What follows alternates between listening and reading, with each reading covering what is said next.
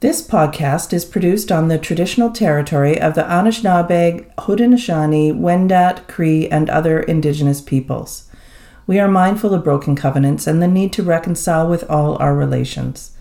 Together may we care for this land and each other, drawing on the strength of our mutual history of nation building through peace and friendship, being mindful of the ancestors and generations to come.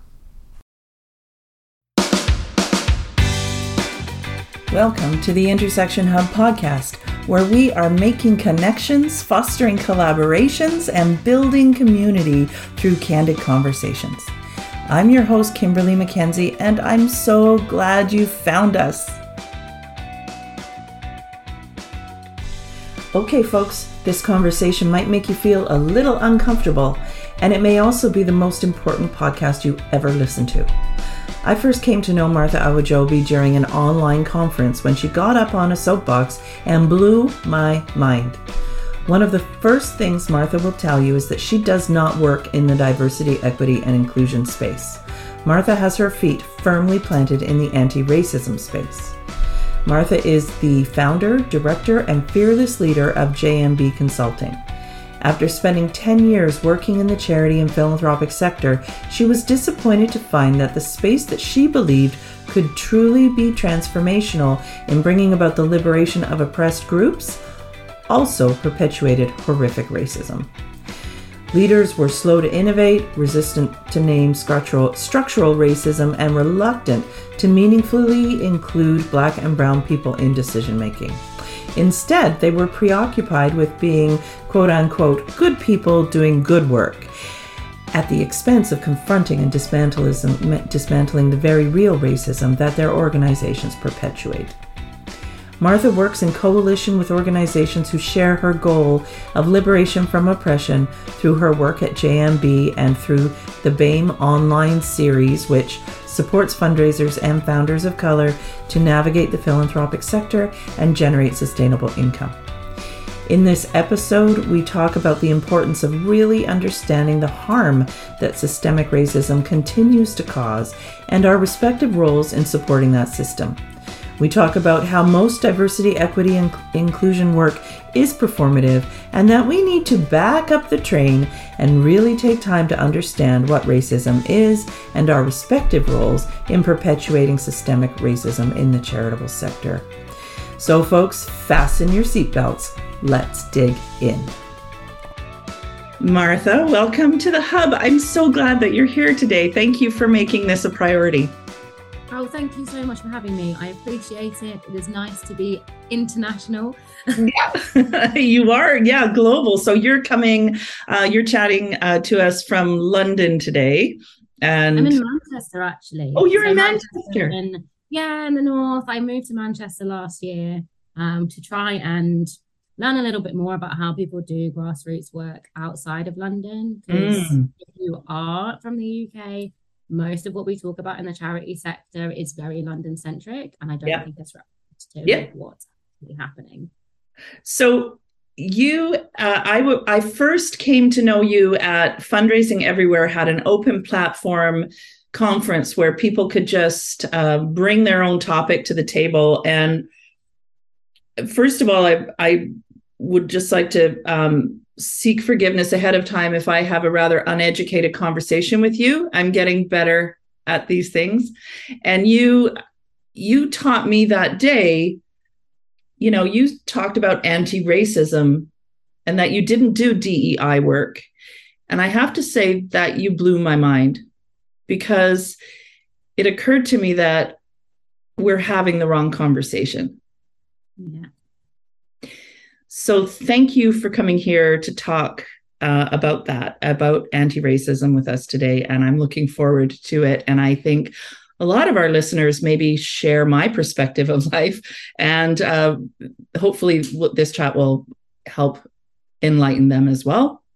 Um, but before we get started, I wonder if you could tell us a little bit about how you got into the charitable sector. What's your story? Yeah. The story. Oh, I've been a charity person since I was like, you know, first entering the job market. My parents actually met at a British charity, so it's been in my blood. um, basically. But I started in fundraising when I was 18 years old. And I don't know how things work in the States, but you're not in the States, are you? You're in Canada. Thank you for that clarification. You're right. I am in Canada.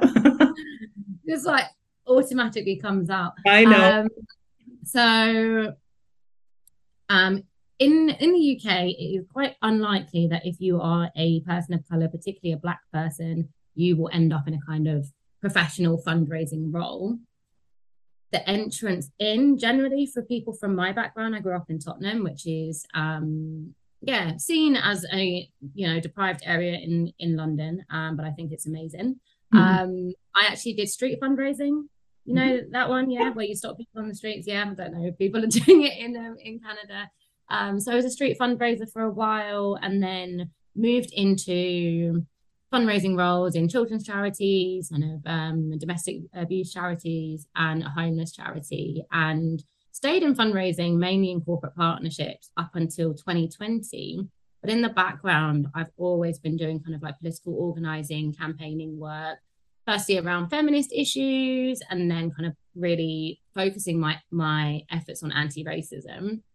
Um, so I was part of Charity So White, if you've ever heard of that group. Um, no, oh, there no. but I need so, to look it up now. Charities are white. Charity okay. So White. So it was like a riff on the Oscars So White thing that happened, you know, in 2019. Um, it was a campaigning group in the UK that was calling on um, leaders to acknowledge racism and commit to doing better. And even that was really hard. Mm-hmm. Uh, so I was doing all this kind of organizing, um, really enjoying myself. Actually, having the opportunity to talk to leaders in a way I wasn't really expecting. Uh, not really getting anywhere with it, I'll be honest. Um, and then I was supposed to start work at a theatre in the round uh, the Roundhouse in Camden. If you've heard of that, it's quite a famous theatre. Um, but unfortunately, COVID happened and all the theatres closed. So I set up my own business, um, mm. consulting around anti-racism. Although originally I wanted to do well, I thought I would be should be doing fundraising consultancy because that's what my discipline was. Yeah. But my first job was to curate an anti-racism conference looking at kind of anti-racism in philanthropy and funding for fundraising everywhere. Mm-hmm. And from there, people were really interested in my work and interested in what I had to say. And I think, you know, like I said at the Over to You event with fundraising everywhere, um, I'm talking about kind of you know white supremacy imperialism all of these words that are big no-nos um, mm-hmm. in the charity sector kind of in british culture um, and i think there was a real kind of need for somebody to tell it how it is even though that sounds really cliche but it's the truth um, i don't think we are having the right conversations i think mm-hmm. we're tinkering around the edges and i really wanted to offer an alternative that was truly transformative mm-hmm. I love that, Martha. Um, thank you for helping us. It's amazing how people think they plan their careers, but careers just happen, don't they? I mean, there's some intentionality, but but for most of us, life just leads us where we're meant to be. Mm. I think I think, I mean, I, have really enjoyed that kind of just being led, um, actually. And I think, you know, you're supposed to have this plan or whatever. But because I was quite open minded and thought, you know what, let me just try my hand at anything, with the understanding with my clients that it might be the first time I've done this thing. We're mm-hmm. trying out something new, particularly like I'd never done training uh, before. I'd never put on events really before, but suddenly that's kind of you know what I'm known for. Um, so yeah, I've I've appreciated actually a lot of people in the charity sector taking a chance on me um, and trying something a little bit different, which I think just goes to show that there wasn't anything you know, truly kind of transformative for people for people to really kind of hang on to. So yeah, it's been great to be able to offer a completely different perspective. Yeah. So let's dig into this. I mean, I know that in the UK, um, racism in the UK, in Canada, and in the United States has a little bit different of a tint to it, but not really, right? So in Canada, we, our truth and reconciliation with our Indigenous and First Nations communities, I would say, is something that we're uh, putting a lot more focus on than our contribution to slavery. But I wonder if we could um, chat just briefly about the difference between diversity, equity, inclusion, and belonging, which every is a buzzword. Everybody's creating a statement. It's happening in strategic plans, and your lens of focusing on anti-racism first. What is the difference for some folks who are listening who maybe haven't thought of it before? Yeah, um, it's a good question. And I think, you know, so often people kind of swap out the terms for each other, equity and diversity and anti-racism. And I've been very clear that they are not the same thing. Mm-hmm. Um, for me, um, I think, you know, EDI or equity, diversity and inclusion really is a watered down version of kind of liberation politics. And I'd say so watered down that, you know, it's literally a cup of water. Um, and for me, it's ask questions about how do we include people into a white normative culture rather than thinking about how do we liberate everybody from white normativity. Um, so more often than not, it's about kind of bringing people into an environment that's actually quite harmful for them. Mm-hmm. It's about, you know, bringing more black and brown faces into rooms, but actually not giving them any power. Mm. Um, I have not seen, apart from maybe like one or two, uh, people who do equity, diversity, and inclusion, talking about white supremacy, talking about imperialism, talking about capitalism. And those are at the kind of very core, the fundamental core of um, oppression, right? Um, so I feel that it plays lip service um, to some really kind of important, um, yeah, some really important politics. And I find it very kind of difficult to kind of talk to the charity sector about this because equity, diversity, and inclusion has been is a term that people are comfortable with. And the reason, you know, and that kind of says it all. You know, if you're comfortable with this term, then it's probably not doing anything revolutionary. You know, it's yeah. not really doing anything that's that's fundamentally um, breaking down these power systems. Um, if anything, I find equity, diversity, and inclusion just allows more racism to happen, and at the same time holds up you know, a shiny little plaque saying, yes, we've done it. You know, yeah. Uh, we've done our training, we've written our strategy. And actually, so much of this work comes from like your heart and your soul. Mm-hmm. Um, and is really difficult and really, really uncomfortable. Um, and yeah, we're just not there with yeah. equity, diversity, and inclusion. I've never done it before uh, personally. So that's my never done what. Um, and and I should I should have backed up, and I have asked other people on the podcast how they identify right at the beginning because this is mostly audio. So can you just update listeners who can't see you? Uh, let us know how you. I'm a white cisgendered privileged woman. Um, how do you identify, Martha? Um, yeah, I'm black, I'm mixed, um, I'm queer, bisexual, uh, my gender is fluid. Um, so I'm like the diversity tick box. Yeah, you are the box. People am, let's just get Martha at the table and we've covered all our bases. Yeah. And I, I I'm I'm quite open about my identity, but I tend to not talk about it that much because I don't really think that I think we focus quite heavily on identity politics and actually don't focus enough on actual politics. Um, so, yeah, good point. Yeah. Good so, point. Yeah, I'd say I'm pretty much on the out the outside, I guess, of all of these, you know, places of power. Yeah. Um, but at the same time, you know, I'm university educated. My, you know, my upbringing you know we had enough money like so there's plenty of areas where i have structural advantage and you know i think what's made it a little bit easier for me to really kind of enter into these rooms is that yeah i'm university educated and i'm actually really attractive so and yes, i know that you are.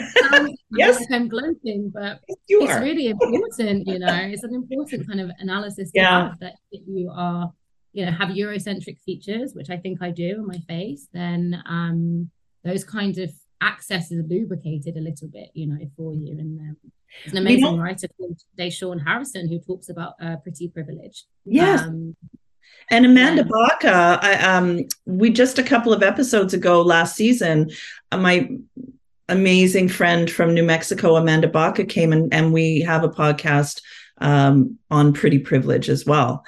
Okay. Yeah, we talked about it for about an hour. It, and you may want to go back, listeners, and hear Amanda talk more about the privilege that she carries because she's pretty and how that can also work against her. And she has to work to be even smarter. But that's another, you know what I want to talk about on this podcast. I would like to talk about the decolonization of philanthropy. Okay. And yeah. so so we do know, and there's a lot of work being done in North America, um, acknowledging that the philanthropic sector was really built on the backs of slaves. And how do we right that wrong? Where do we even start? Um, and you talk a little bit about power. Uh, I wonder if we could dig into power a little bit. And then I love, um, I've heard you talk about the five stages of decolonization. And that, again, was just a mind blowing moment for me. Uh, so, in terms of power distribution, what would you say are, are the key things for us to be aware of if we want to strive to do that? Oh my gosh, these are big questions, you know. you can you can give me the secret signal if you just want to pass and oh, I can no, skip right I'll, over them. I'll give it a go. Okay. Um, I mean, firstly, it's important to kind of think about philanthropy as like the kind of industrial complex of philanthropy and an actual philanthropy, which is the love of humanity, right? Mm-hmm. So philanthropy has been happening way before the colonial projects, right? Within communities, the tithing systems, within black communities as well.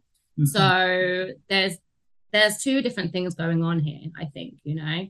Um, but if we're talking about philanthropy, the industry, the non-profit in, or the philanthropic industrial complex, I don't think you can decolonize philanthropy because you can't decolonize colonialism, right? Mm. so, oh, yeah, right. Yeah.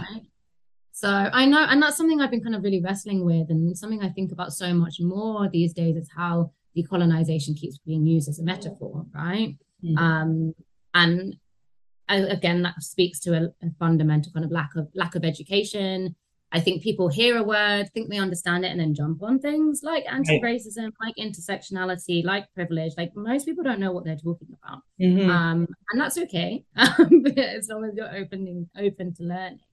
Um, but for me, I mean, after working in philanthropy for the last twelve years, we can see how, at least in the UK, how philanthropy kind of does the opposite of what it says it's going to do. Um, you know, fund foundations give away about 4% of the, the money that they make, right? Um, and, you know, I don't think that's in any way trying to achieve mission. So they'll say, you know, we've got this mission to support X, Y, Z, um, you know, youth organizations, whatever. And then their endowments are linked up with horrific exploitative organizations, right? And actually they're only giving away 4% of it um, I think you only really need to look at, you know, who makes decisions within kind of philanthropy, particularly in the UK. I actually see more interesting stuff happening in Canada and in the States. I think we're a little bit further behind, but that's because um, we're really good at denying racism here. Well, um, I mean, it, you know, there's a long history of coming over and, you know, taking over, colonizing the world there's a long so yeah. uh, maybe maybe the uk is starting a little further back maybe i don't know i'd say because we i mean i'd say the uk is just amazing at pr firstly like mm. and we are really uneducated bunch mm. of people i i'm sorry to say it to british people but we don't learn anything useful at school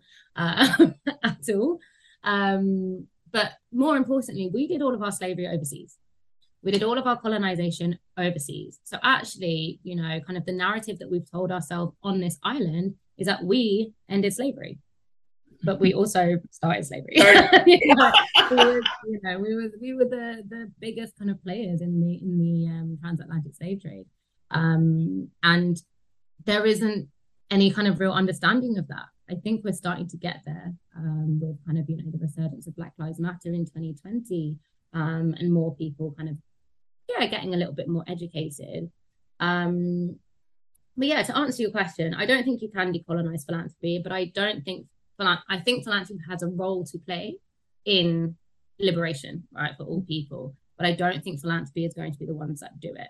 Um, philanthropy needs to sit back and just give the money away, like just give the money back to the communities that was stolen from. You know, as you said, um, so much of the riches and the wealth and the funds that are available in the UK today are a direct result of colonial exploitation. You know, something that a few organizations that have been quite interesting. Um, Lloyd's, for example, Lloyd's of London, um, they would insure slave ships. Um, and they are one of the biggest, prom- most prominent banks in the UK. Um, and they have a foundation.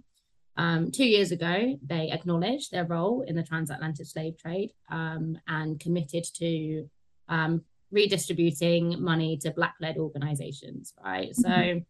So things are changing, but that's like one foundation. It's like three or four foundations who have been like, right, we really need to, you know, think about our grant making, but they never think about their endowments. It's always about grant making, which is about 4% of, of you know, the money that's um, that they're making. So yeah, I feel like it's a bit of a wishy-washy answer. It's a it's a, It's a really, it's a really interesting dialogue, though, to me, because uh, when I listen to you, um, I see things through a lens that had never occurred to me before. And I find myself nodding, going, Yes, that makes so much sense. Like, are we talking about the liberation? Are we liberating philanthropy instead of decolonizing philanthropy? Like, the liberation of it, it's more about the liberation of people yeah i mean um, i think we should end philanthropy it should end as the as the industry like yeah. i think you know if you work for a foundation and you know that your money has come from the back of slavery and like not even slavery just like the continued exploitation of black and brown people sometimes yeah. it's like of course slavery happened back then but actually you know, capitalism exists on exploiting black and brown people, right? You mm-hmm. know, whether that's in clothing, whether that's in tech, you know, it, there's there's so much exploitation involved, and these these philanthrop- uh, funders and philanthropists, you know, are heavily invested in that. Um, mm. And what I find quite insulting is they took our money, and then they make us jump through hoops to get it back, right? And then what we're getting back is like the tiniest little crumbs. Mm-hmm. Um, and at the same time, people who you know work for black-led organizations are being told that they're too risky to fund that they don't know how to measure impact properly when maybe it's that the, the funders don't know what impact really means and mm. something that's been really important for me is like thinking about okay how do we create different systems of evaluation mm. that are based on relationships and based on trust rather than based on colonialism because even the way we measure impact is so colonial you mentioned, you know, truth and reconciliation in Canada, and I've been reading some some work by Indigenous people who are like, yeah, well, truth and reconciliation is still completely colonial because we don't get to set the terms of what truth and reconciliation is. And mm. actually, it's an extension of colonial coloniality, but just coloniality light, you know. And actually, what we should be thinking about is liberation from all of this. Mm-hmm. I want to let that land for a little bit because the idea that, in spite of our best efforts, and by our, I mean white people who have the power to try to make things right, we continue to fuck it up. Yes. Yes, indeed. so that and that leads me, you know, I always know these conversations are good when I feel extremely uncomfortable having them. And it makes me think about the five stages of decolonization. And that first stage being, first of all, accept and learn about the harm that has been caused. Really, truthfully, um, embody that. Yeah. I think that's so important. And people just try try and miss that bit out. They're like, yeah, what can we do? And it's like, you don't even know what you've done. you don't actually know what you did in the past. And you're like, we're gonna fix it. Like, and then if I ask you, what was the colonial project? Most people are like, uh, you know, so we need to understand what colonialism is and was and you know how it's still playing out Mm. um, mm. in order for us to kind of, I think, you know, there is some, I don't know whether there's like, kind of, it's yeah it's uncomfortable and it's painful um but it's actually fascinating as well like this is what sure. laid the foundations of the world that we know today like why wouldn't people be interested in that yeah. i'm interested as a black person why the hell are white people not interested you know mm-hmm. well because you know why because we have to give something up we would have to give up uh, and make space for and and acknowledge the harm that we've done collectively and individually. And there are i mean the pope just came and apologized all the way across our country for what we did uh, in residential schools but the catholics don't even want to admit that the pope for crying out loud apologized. But catholics still don't want to have the conversation. So so let, let's go through that so that that's painful it's painful to acknowledge that harm because we all like to think that we're good people right yeah. And then, you know, why don't you take us through? I serve on a board of directors. I would say when I heard you talking about those five stages and most organizations starting at four, I was like, yep, that's exactly where we all go. we, we don't want to do the other stuff. Sure, I will take you through it. And you know, this is just one um, theory of decolonization. This is one interpretation. There are so many different people who have different schools of thought around decolonization. I think sometimes we think that because we think it's a metaphor sometimes that there's one specific way to do things, but there are so many different thinkers from across, you know, colonized peoples who have been theorizing in different ways about it. And this is just one um, coming out of Hawaii, right, um, by an activist called Poka Laenui. And they say that the process of decolonization takes five stages. You have uh, rediscovery and recovery, which is what we just spoke about, which is the learning, right? Discovering like the horrible, horrible, ugly, violent, disgusting truth of white supremacy. And like really like dedicating yourself to learning like the most horrible parts. And, you know, there are some parts that keep me up at night, you know, mm-hmm. and horrific things that have happened. And that's not just the you know the physical violence but the spiritual violence the mental violence that kind of like epistemicide, as we say, which is destruction of knowledge, destruction of culture, destruction of spirituality, a denigration um, of cultures are deemed kind of backwards, I guess. Um, and then once you've done that, uh, you mourn. Um, and this bit, I think, is the bit that white people really struggle to engage with um, because you have to mourn in order to heal. Like you have to kind of step into the pain, the trauma, all of that. You know, anyone who's been to therapy, anyone who's ever tried to heal from trauma, and white people are traumatized by racism too, right? Because you have to sacrifice part of your humanity in order to be invested in whiteness, right? So sometimes I think we think this is all about people of color, but like white people are like so invested in this kind of process of racism. So mourning for me is yeah it's individual but like it's collective actually and that's why i think it's so important for organizations to come together and mourn their own past mm-hmm. their own white supremacy you know get those feelings out because they are essential i guess to the healing process and they're the things that we we want to avoid anger grief you know the angry black woman but actually the angry black woman is decolonizing her mind you know so, and we're supposed to make the connection between anger and sadness and a longing for freedom. Um, and then you dream. This is the bit that I feel like I personally just got to. Mm-hmm. Um, if that says anything about this being a lifelong uh, process, uh, which is about exploring the innate human impulse to move towards freedom. And one of my favorite quotes um, by um, Audre Lorde is The master's tools will never dismantle the master's house. Uh, they may allow us to temporarily beat him at his own game, but they will never enable us to bring about genuine change.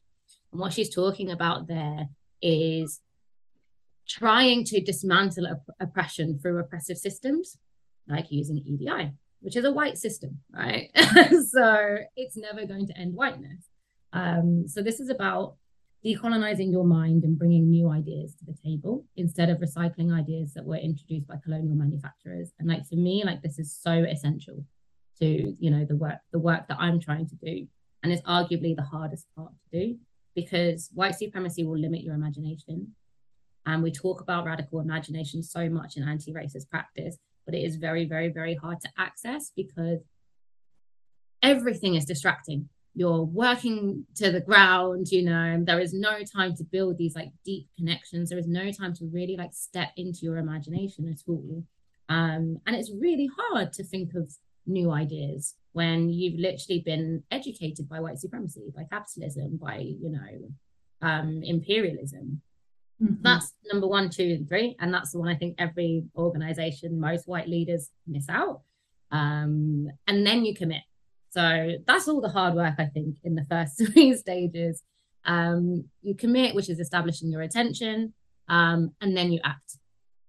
And when 2020 and the murder of George Floyd happened, everybody was rushing to act. You know, allyship this, allyship that. I'm very critical of that term. Mm. Um, and I didn't do the kind of necessary work. And I, you know, the process isn't like linear in that you have to keep going back and honoring these stages all the time, right?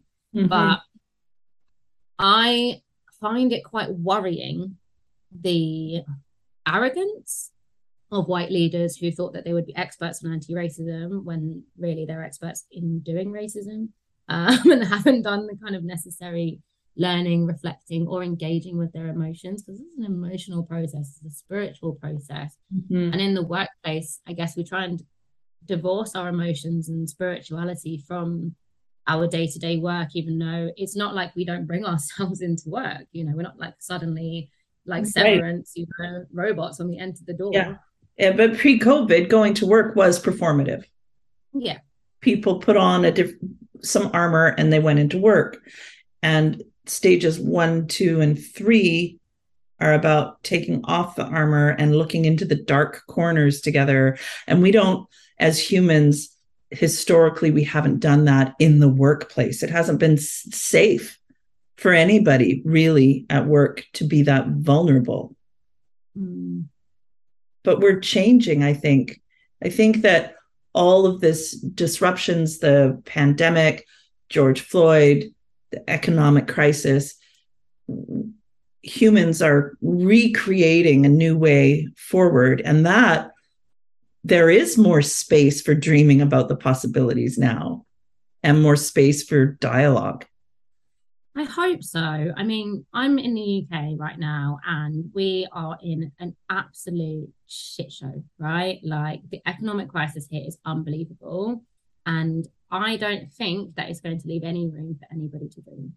Mm. Um, because, you know, we've got our electricity bills increasing by five times um, in the next in the next couple of months. You know, inflation is you know above ten percent. Like it's, I'm genuinely, I'm I'm scared, and I'm also, yeah, I'm I'm nervous that we're gonna we're gonna take we're gonna take a lot of steps back, not realize that imperialism, racism, capitalism are all deeply connected to the economic crisis that we find ourselves in.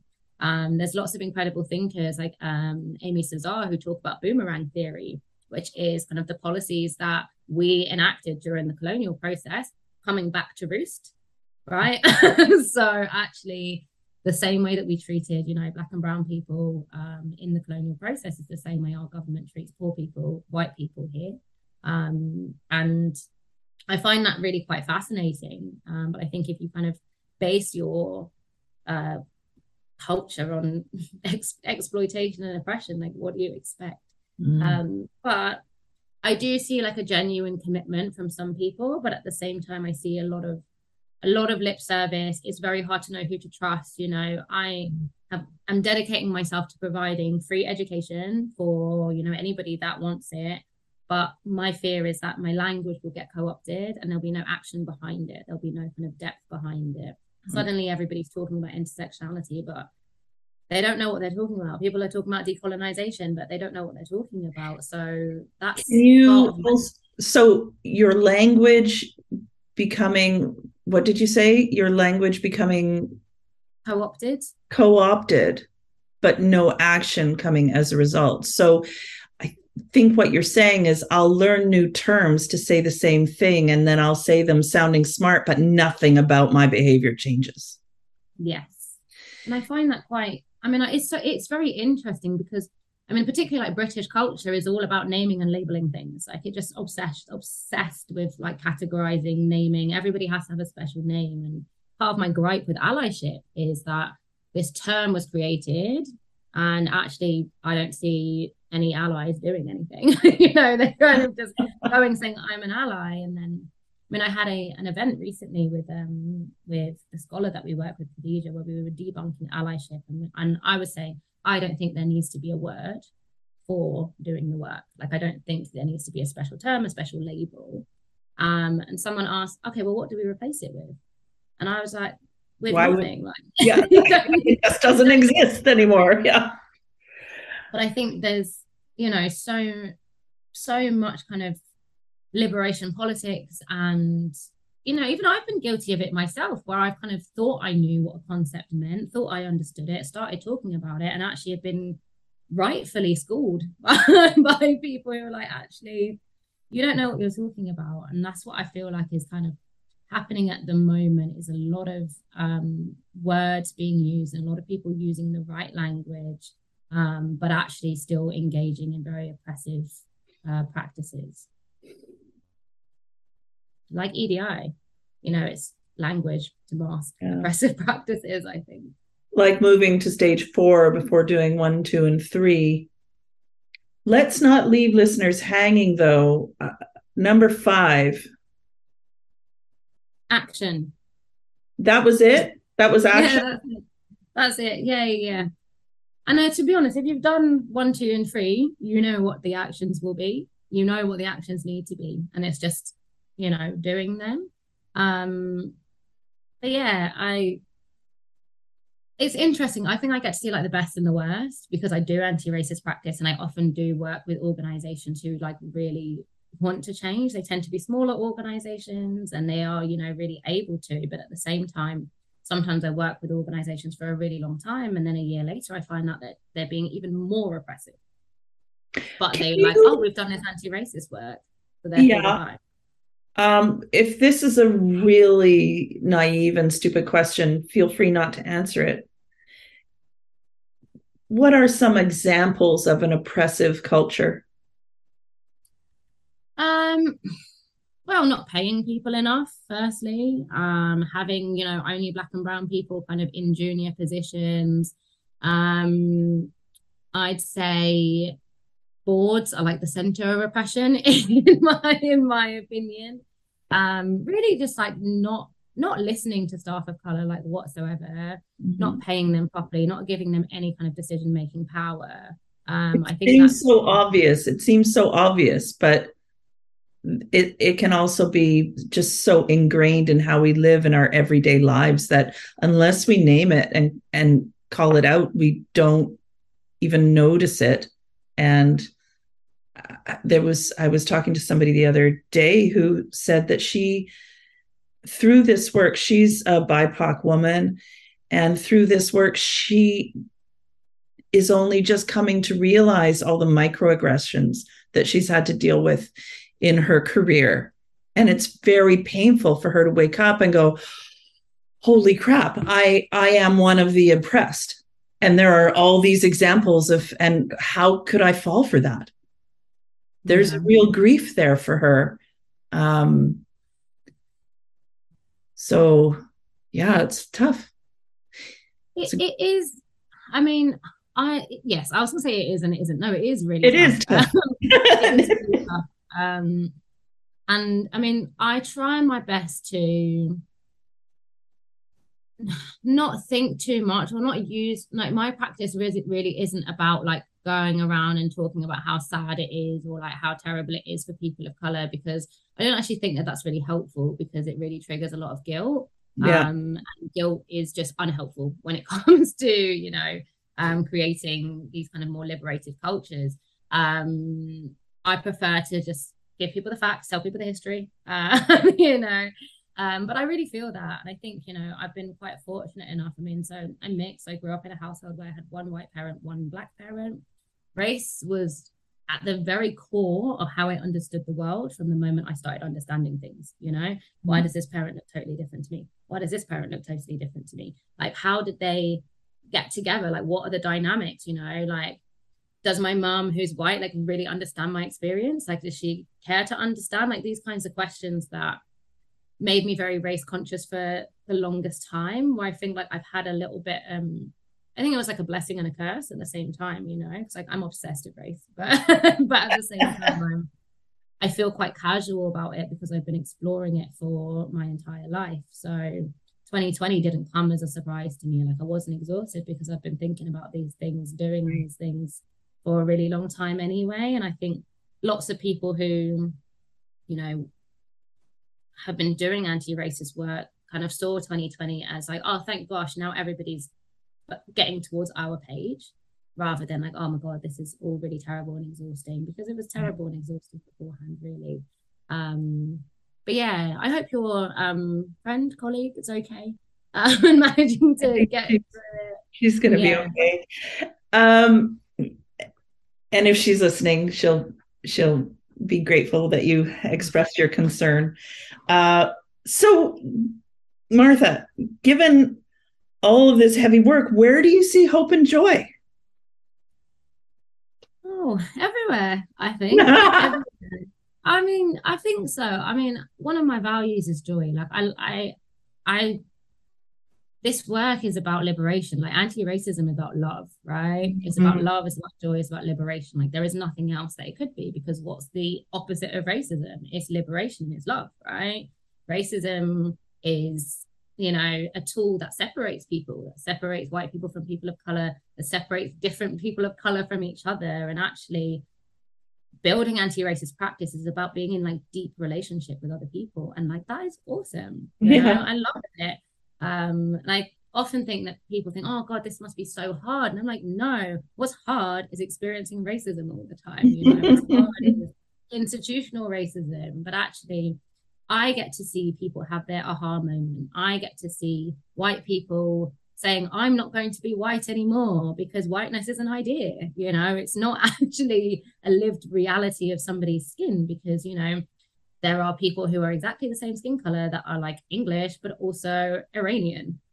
and the Iranians are not white. Like it's a complete social construction. So I get a lot of joy from yeah from from from my work from being able to to see people's minds change from being able to see them go through that process of decolonization with me and i work with cool people like my friends you know so i think i feel more joy doing it than i felt not doing it you know when i worked in philanthropy and i felt powerless because i wasn't able to be in these rooms of power and say to people you better fix up, that felt much worse. Um, but yeah, I think I'm quite a joyful person. I put a lot of effort into like looking after myself. You know, like I don't.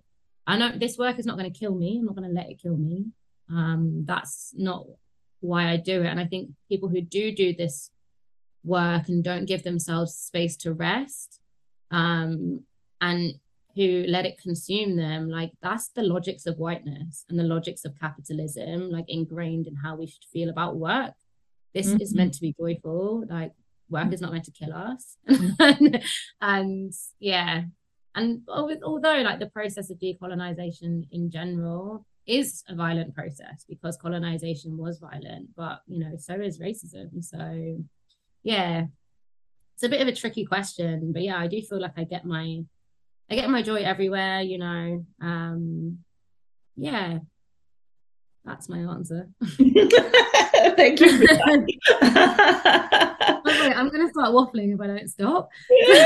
I just let you keep on talking. But you make such good points, though, that um, anti racism work is about human connection. It is about vulnerability. It is about being together, about sharing space and creating space and going deep with relationships. And that is a joyful human thing. It's super awesome. I mean, me and yeah. my team, we love chatting white supremacy. And like, it's so funny because so many people, you know, get really uncomfortable when you say white supremacy. They think you're calling them a KKK member or something. Yeah. We have these like joyful discussions where we're like, okay, let's talk about how white supremacy has shown up in our work in the last week. And by the end of the conversation, we're like laughing and being like, ha ha ha, can't believe I did that thing. Or, you know, ha, can't believe, you know, I didn't see this structure. And and being critical and being analytical like is a joyful process like i think it's yeah maybe that's just the way i think because i'm i love questioning and i love um and i think you know part of being queer i guess and having a queer politic is about questioning the things that are taken for granted. You know that everybody is supposed to be straight. That whiteness is meant to be the best. That you know that um that certain people are supposed to have money and certain people aren't. Like, mm-hmm. nah, that's not well, you know what? I'm reading this book right now. I wish it was in my office so I could show it to you. It's called Bitch on the Female of the Species.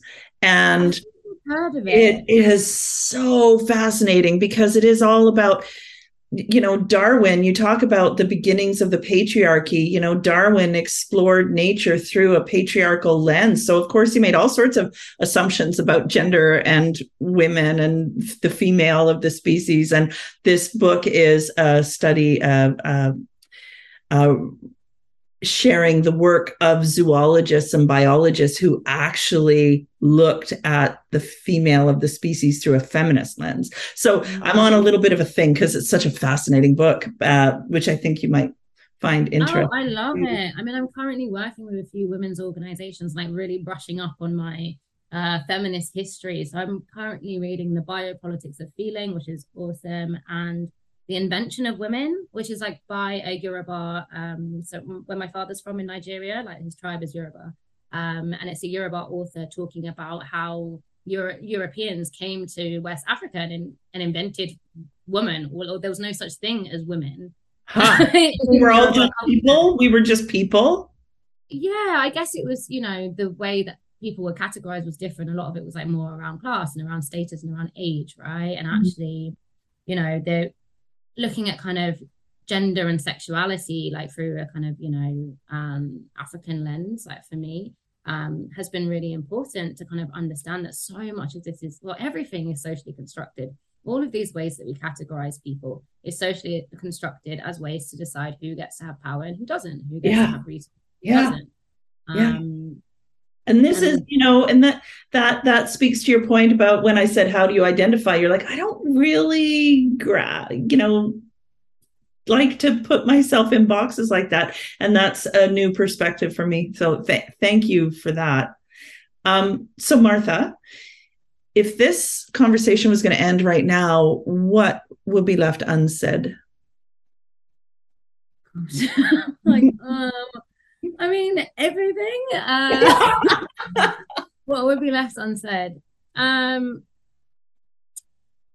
um, for me, I think so. We spoke about, you know, I'm a little bit like anti like naming different I- identities. Not like they don't have a purpose. Like it is important to be able to talk about different identities because like that is basically what has created our social reality.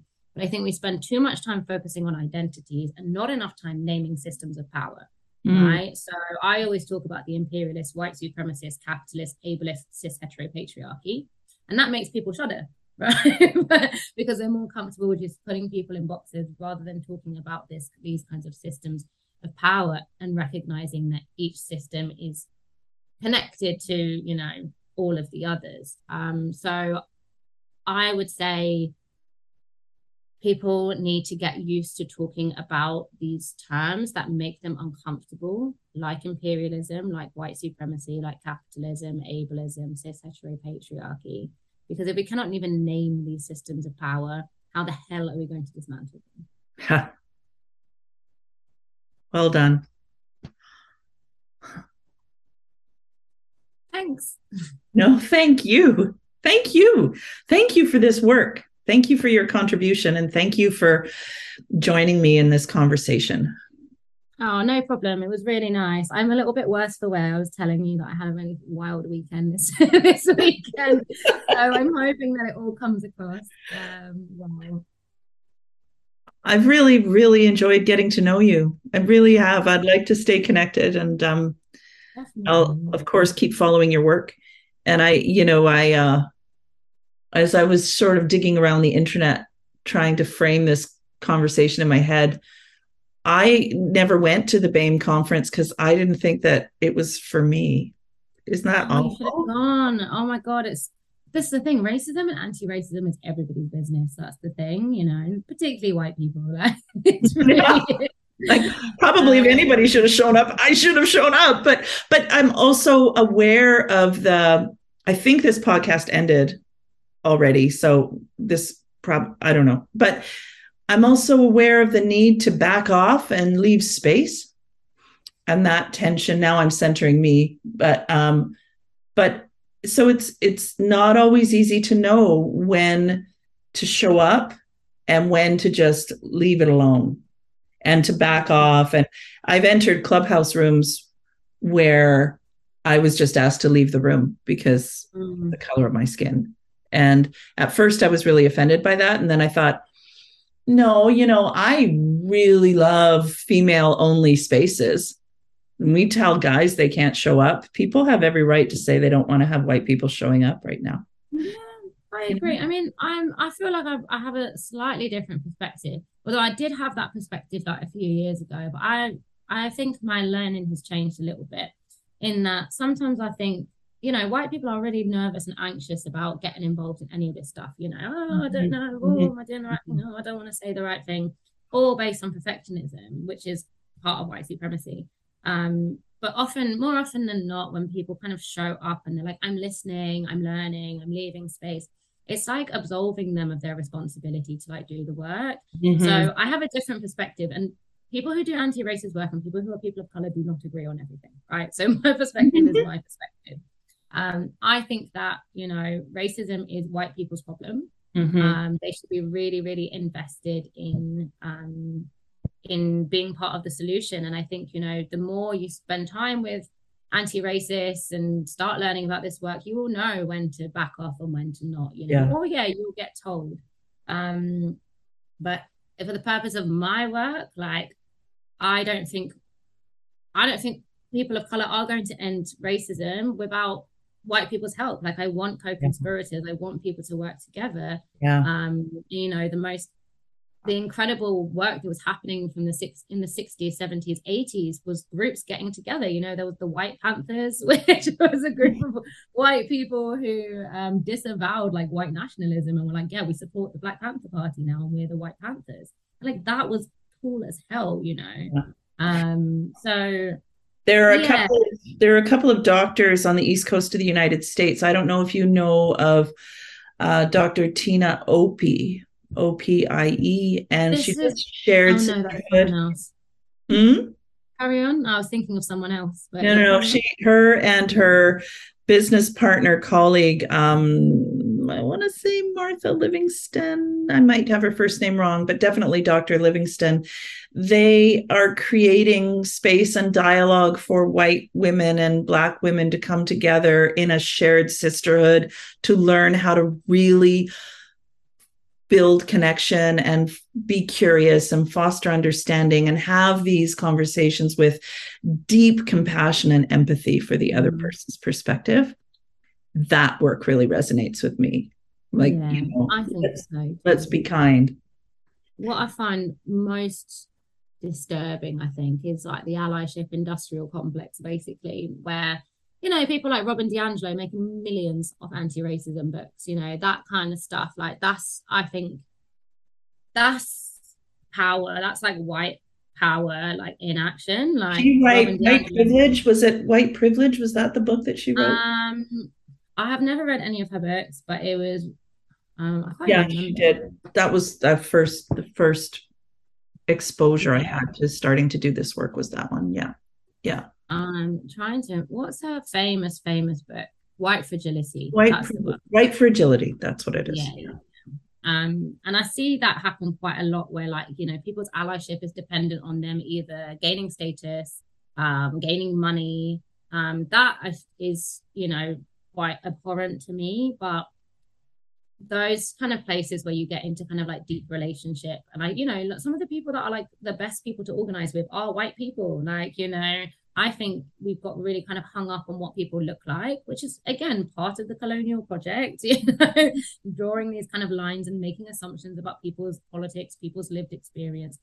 If I look at the British cabinet at the moment, it's full of people of color who are racist and want poor people of color to die, you know, who are wow. deporting people of color to Rwanda. And so identity isn't everything. What we really need to do is start thinking a little bit about, you know, when you, where you have the same material interests, where mm-hmm. you have the same politics, where you have a shared vision, like that is a lot more important. And I think what has been amazing is kind of the Thatcher and Reagan years, like really turning things into identity this, you know, and breaking those bonds of solidarity between white people and people of color, where like people of color are like, I don't want any white people in my space, and white people like, I'm afraid to go into these spaces, and like we need to get over it quickly, mm-hmm. you know, mm-hmm. and start thinking about what it means to be in coalition with each other. You know, because when you when you talk about how people identify, that's putting people in boxes again, and your approach is building unity.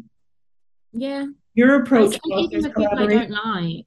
I have to collaborate with people I don't like all the time. Like you have to mm. with people who like don't necessarily share every single aspect of your goals, but you're moving towards a shared purpose. Do you know what I mean? And I think the individualization of these things, which I, you know, I'm British and Margaret Thatcher was like really kind of haunts us with how she like individualized like you know so many of these systemic issues um has made it really hard for us to kind of see common goals commonality and for white people to realize that they have just as much interest in dismantling white supremacy as people of color, because white supremacy fucks us all. Mm. Unless you're like rich as hell, and there's plenty of rich people of color who can buy their way out of white supremacy, like out of its effect. Um, so yeah, I think we just fundamentally need like huge learning, like huge, huge, huge political education, like everywhere all the time. And you know, the best, I'd say, organizers of the past, like, were really committed to political education and making sure that people understood what these systems of power were and how they've got a grip on us and how they separate us. Um, and that's why a lot of the work I do is offering education to people, you know, training, events, like making, helping people to understand some of the things that, yeah, like I, I feel like I understood a little bit too late as well. You know? mm-hmm.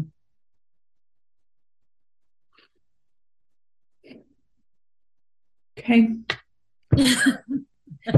well, I'm so in love with you now, so just got to go and process this. Just think about me for the rest of your life.